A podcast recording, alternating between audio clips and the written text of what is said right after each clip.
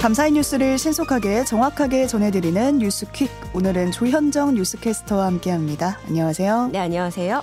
네, 어제 3.1절 기념행사가 전국 곳곳에서 열렸는데요. 네.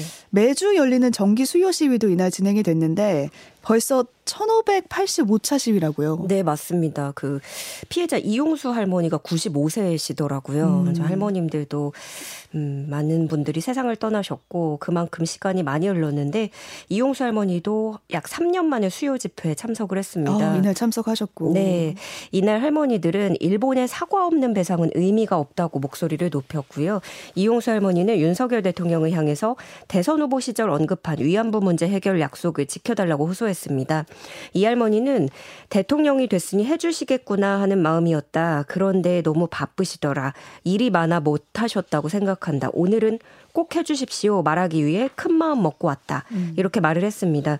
그러면서 위안부 문제를 유엔 고문방지위원회에 회부해달라고 재차 요구를 했고요. 이 할머니는 일본군 위안부 문제 국제사법재판소 회부 추진위원회 위원장을 맡고 있습니다. 네. 어, 이 할머니는 32년 동안 문제를 해결하지 않고 있는 일본이 너무나 악랄하다면서 일본은 한국에 해결책을 내놓, 내놓으라고 하던데 자기들이 내놔야지 왜 우리가 내놓는가 당치도 않다라고 했고요. 양금덕 할머니도 굶어 죽어도 그런 돈은 아무리 천냥 만냥을 줘도 필요 없다라면서 일본의 진정한 사과 없는 배상은 의미가 없다고 못 박았습니다. 한편 이날 같은 장소에서는 보수 성향 단체 회원 10여 명이 위안부는 거시, 거짓이다라면서 음. 반수요 시위 집회에 나섰는데요. 이들은 일장기 등을 흔들고 확성기로 정의연 해체, 윤미향 구속 등 구호를 외치기도 했습니다. 네. 또 이날 윤석열 대통령이 3.1절 기념사를 했는데 관련한 얘기는 2부 정치권 소식에서 좀 자세히 다뤄보겠습니다. 국가 기념일마다 활개를 치는 게 또 폭주족인데 네. 어제도 어김없이 등장을 했습니다. 네, 올해도 예외는 없었습니다. 일명 3.1절 폭주족이 서울과 각 지역 도심에 출연을 했는데요. 이들의 등장을 미리 예상했던 경찰은 특별단속을 실시해서 이들을 무더기 검거했습니다. 오, 네. 서울 지역에서만 경찰이 폭주족 11명을 비롯해서 총 53명을 검거했고 이륜차 5대는 압수 처리했습니다. 어, 대구에서도 마찬가지로 폭주족이 새벽 내내 파티마 삼거리와 월드컵 경기 경기장 인근에서 무리지어서 차량과 오토바이 등을 운행했고요. 음. 폭주족 한 명을 현행범 체포하고 도로교통법 위반 혐의로 총 10명을 입건 조치했습니다. 어, 너무 이렇게 또 시끄럽다 보니까 온라인 커뮤니티에도 성토의 글들이 올라왔었거든요. 네. 어제도 오토바이 세대가 음악을 엄청 크게 틀고 신호대기 중인데 순간 확 짜증이 올라왔다. 음. 또 시작이다 또 시작. 경찰관 등을 경찰관 등을 조롱하면서 도로에 무법자 노릇을 한다. 다 잡아가 버려라. 등등 이렇게 불편을 호소하는 글들이 이어졌는데요. 네. 당국은 입건된 인원 모두 사법 처리할 방침입니다. 네. 저는 이 폭주적보다 더 눈길이 갔던 황당한 사건이 있었는데 네. 세종시 한 아파트에서 3일절에 일장기를 내건 집이 있었어요. 아파트 주민들도 항의했다고요. 사실 이 일장기가 한 국가의 음, 국 기이긴 하지만 음. 피해 국가인 우리나라에서는 사실 다른 날이어도 다소 거부감이 있을 수 있는 거거든요. 근데 3일절이었잖아요. 그렇죠. 일제에 저항해서 대한 독립을 외치면서 숨겨서 태극기를 음. 어, 힘겹게 들어 올린 날이었습니다. 어, 세종시 한솔동의 한 아파트 베란다에서 벌어진 일인데요. 어, 주민신고가 빗발치자 아파트 관리사무소에서는 해당 가구를 두 차례 방문했지만 세대주를 만나지 못하고 돌아가야 했습니다. 음. 종일 일장기가 걸려있는 모습을 보면서 이제 입주민들이 분개한 거죠. 그래서 입주민 수십 명과 세종시 관계자가 몰려갔고요.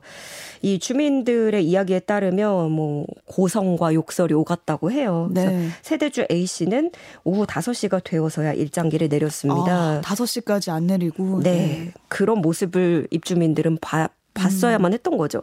이후 A 씨는 한 언론에 이렇게 말을 합니다. 나는 일본인인데 한국이 너무 싫다.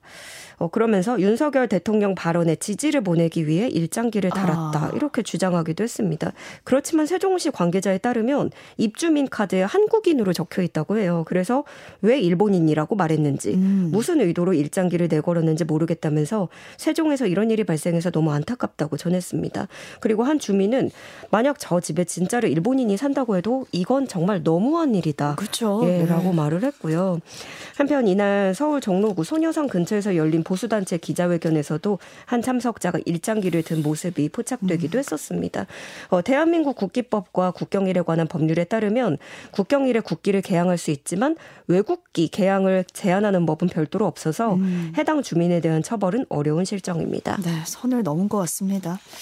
며칠 새 경북에서만 두 곳에서 산불이 발생해서 지금 이며 88헥타르가 불에 탔다 이렇게 알려지고 있는데요.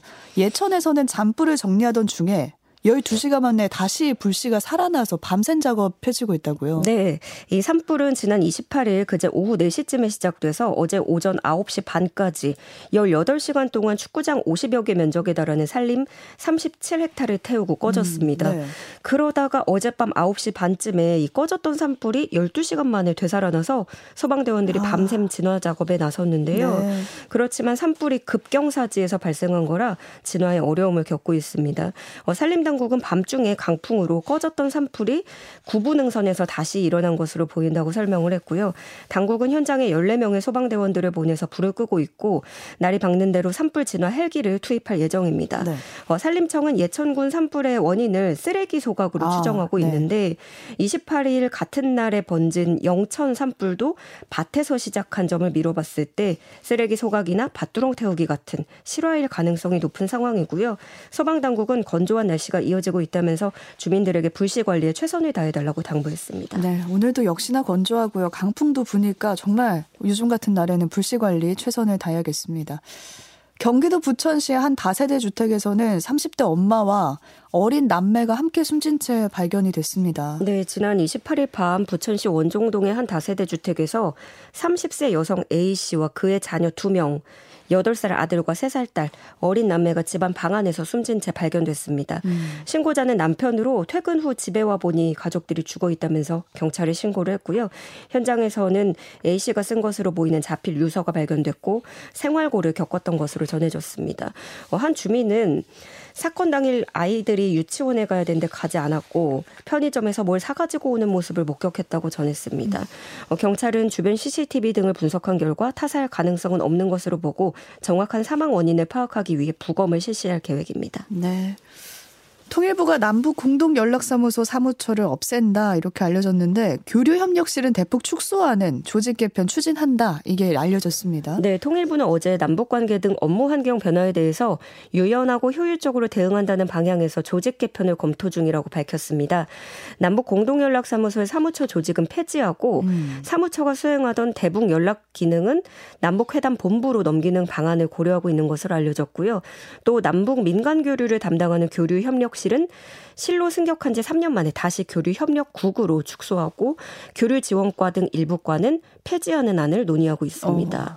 어. 한때 남북 인원이 한 건물에서 근무를 했지만 코로나 팬데믹 때문에 2020년 1월 31일에 30일에 남측 인원이 철수한 데 이어서 그 이후에 북한이 남측의 대북 전단에 반발하면서 그해 6월에 연락사무소 청사를 폭파한 뒤로는 하루 두 차례 단순 연락 기능만 유지해 왔었습니다. 네. 그러다가 통일부가 작년 12 월에도 연락사무소 사무처 직제를 3개 부였던 걸 2개 부로 줄였는데 이제 아예 없애는 쪽으로 가닥을 잡은 음. 것으로 보입니다. 실상 남북 당국 간의 대화가 부재한 지 오래고 그렇기 때문에 어, 조직 운영의 효율성을 위해서 고려했다고 하는데 그래도 상징성이 좀 있었는데요. 네, 그 네. 부분에 네. 대한 우려가 있는 거예요. 그 남북 정상 합의로 애초에 만든 조직인데 이걸 아예 없애버리면 음. 마치 우리가 나서서 정상 합의를 파기하는 모양새를 줄 수 있는 그런 비판 이 나오고 있고요. 또 무엇보다 정권 교체나 남북 관계 분위기에 따라서 너무 자주 조직 개편이 이루어지다 보니까 안정성이 떨어지고 또 북한에도 잘못된 신호를 줄 수 있다라는 지적도 나오고 있습니다. 네. 정순신 변호사가 국가수사본부장직의 사의를 표했는데 아직 파문이 가라앉지 않고 있습니다. 이 아들이 입학했다는 서울대학교 캠퍼스 곳곳에 지금 대자보가 붙었고 성토도 계속해서 이어지고 있어요. 네, 서울대 중앙도서관 게시판에는 학교도 책임지고 가해 당사자도 책임져야 한다라는 대자보가 붙어 있습니다. 서울대 에브리타임 등 온라인 커뮤니티에서도 비판이 이어지고 있는데요. 음. 어차피 잊혀질 거고 유학 가든 로스쿨 가든 아빠 백으로 좋은 자리 얻을 것 얻을 것을 알지 않냐. 그래서 더 화가 난다. 등등의 글이 올라오는 상태입니다. 그리고 이번 정순신 국가수사본부장 발탁 자체가 피해자에게는 심각한 2차 가해였을 거다라는 지적도 나오고 있습니다. 어, 이후에 제도 개편을 요구하는 목소리도 적지 않아서 네. 대학 시험 전형에까지 불똥이 튀는 모양새인데요. 정시 전형에 학교 폭력 이력을 반영해야 한다는 목소리가 높아지고 있고 음. 교육부 역시도 대입 정시 모집에 학폭 이력을 반영하는 방안을 검토 중인 것으로 알려졌습니다. 어, 실제로 2021년에 체육계에서 학폭 미투가 불거졌을 때 그해 2월 정부가 체육 특기자 전형에 학폭 이력을 반영하는 방안을 마련을 했거든요. 네.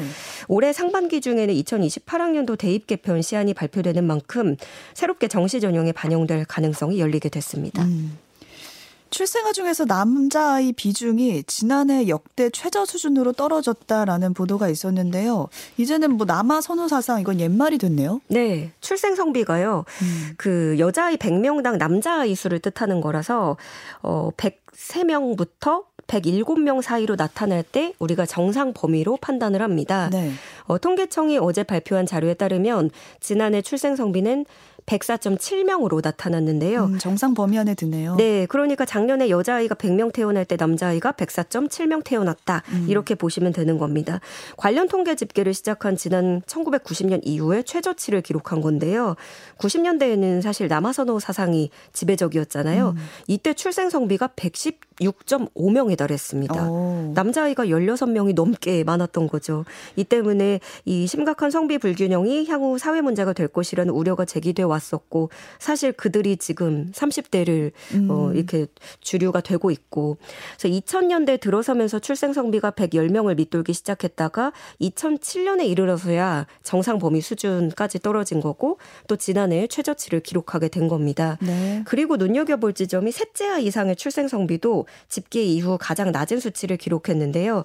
그동안 셋째 아이의 출생 성비가 가장 높았었거든요. 음. 왜냐하면 아무래도 딸, 딸, 아들. 아들, 예, 아들 낳기 위해 낳는다. 네, 그런 네. 풍토가 좀 있었죠. 그래서 이번 통계로 남아선호 경향이 흐릿해지는 것을 또 확인해 볼 수 있는 지점이었습니다. 네. 그리스에서는 어제 여객 열차랑 화물 열차가 충돌해서 최소 40명이 사망하는 일이 있었는데요. 이게 서로 반대 방향으로 달리던 열차였는데 네. 정면으로 충돌한 거예요. 맞습니다. 큰 참사로 벌어진 충돌 사고였는데요. 음. 어, 로이터 통신 등에 따르면 현지 시간 지난달 28일 자정 무렵 그리스 중부 테살리아 루 테살리아 라, 라리사 인근에서 여객 열차와 화물 열차가 충돌해서 40명이 숨지고 85명이 다친 것으로 알려졌습니다. 음. 이 열차 여객 열차 안에는 네. 승객 약 350명과 승무원 20여 명이 타고 있는 것으로 전해졌는데 어, 구조 수색 작업이 끝나지 않은 상태라서 인명 피해는 이보다 더 늘어날 것으로 음. 우려되고 있고요. 네. 그리스 공영방송사 ERT에 따르면 최대 60명의 생사가 아직도 확인되지 않았다고 보도했습니다.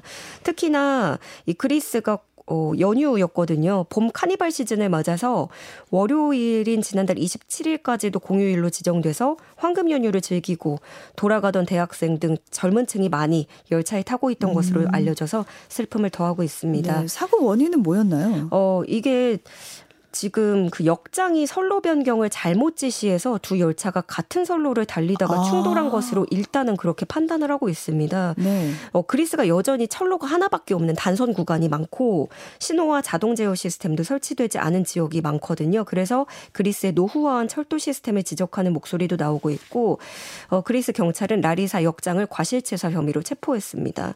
어, 또 교통부 장관은 현, 현재 언론에서 그리스 사상 최악의 열차 사고로 부르는 이번 참사에 대한 책임을 지고 사임을 했고요. 음. 그리스 정부는 3일까지 국가 애도 기간을 선포하고 모든 공공 건물에 조기를 개항하기로 했습니다. 네, 더 많은 승객이 구조되기를 좀 기다려 봐야겠습니다. 모스크바 주변을 비롯해서 러시아 본토 곳곳이 드론 공격을 받고 있다. 이런 뉴스가 나왔는데 이런 와중에 같이 나온 뉴스가 푸틴 대통령의 연인이 호화 부동산을 소유했다. 이런 보도였어요. 네, 푸틴의 연인으로 알려진 31살 연하의 알리나 카바예바입니다. 2004년 아테네 올림픽 리듬 체조 금메달 리스트이자 세계 선수권에서 메달 14개나 따낸 스포츠 스타인데요. 음. 뭐 워낙 잘 알려져서 대관식을 올리지 않은 러시아 러시아 왕비다 이런 음. 별명도 갖고 있습니다. 네. 현지 언론은 카바예바가 러시아에서 가장 큰 아파트인 소치의 펜트하우스를 비롯해서 호화 부동산을 비밀리에 소유하고 있다고 보도를 했습니다. 이 펜트하우스가 흑해가 내려다 보이는 위치에 방만 스무 개예요. 어, 방만 스무 개. 영화관, 당구장, 바, 사우나, 미술 갤러리도 있고 어 2011년 기준으로 약 144억 원 이상으로 알려졌습니다. 또 카바에바 본인뿐만이 아니라 친척 이름으로 등록된 부동산도 160억 원이 넘는 것으로 알려졌는데요. 네. 푸틴이 또 자신의 은신처인 빌라 옆에 카바에바를 위해서 목조 저택을 건설하라고 지시했다고도 전해집니다. 문제는 연인에게 이러한 호화 생활을 제공하기 위해서 막대한 불법 자금 을 지출했다는 의혹이 나오는 거고요. 음.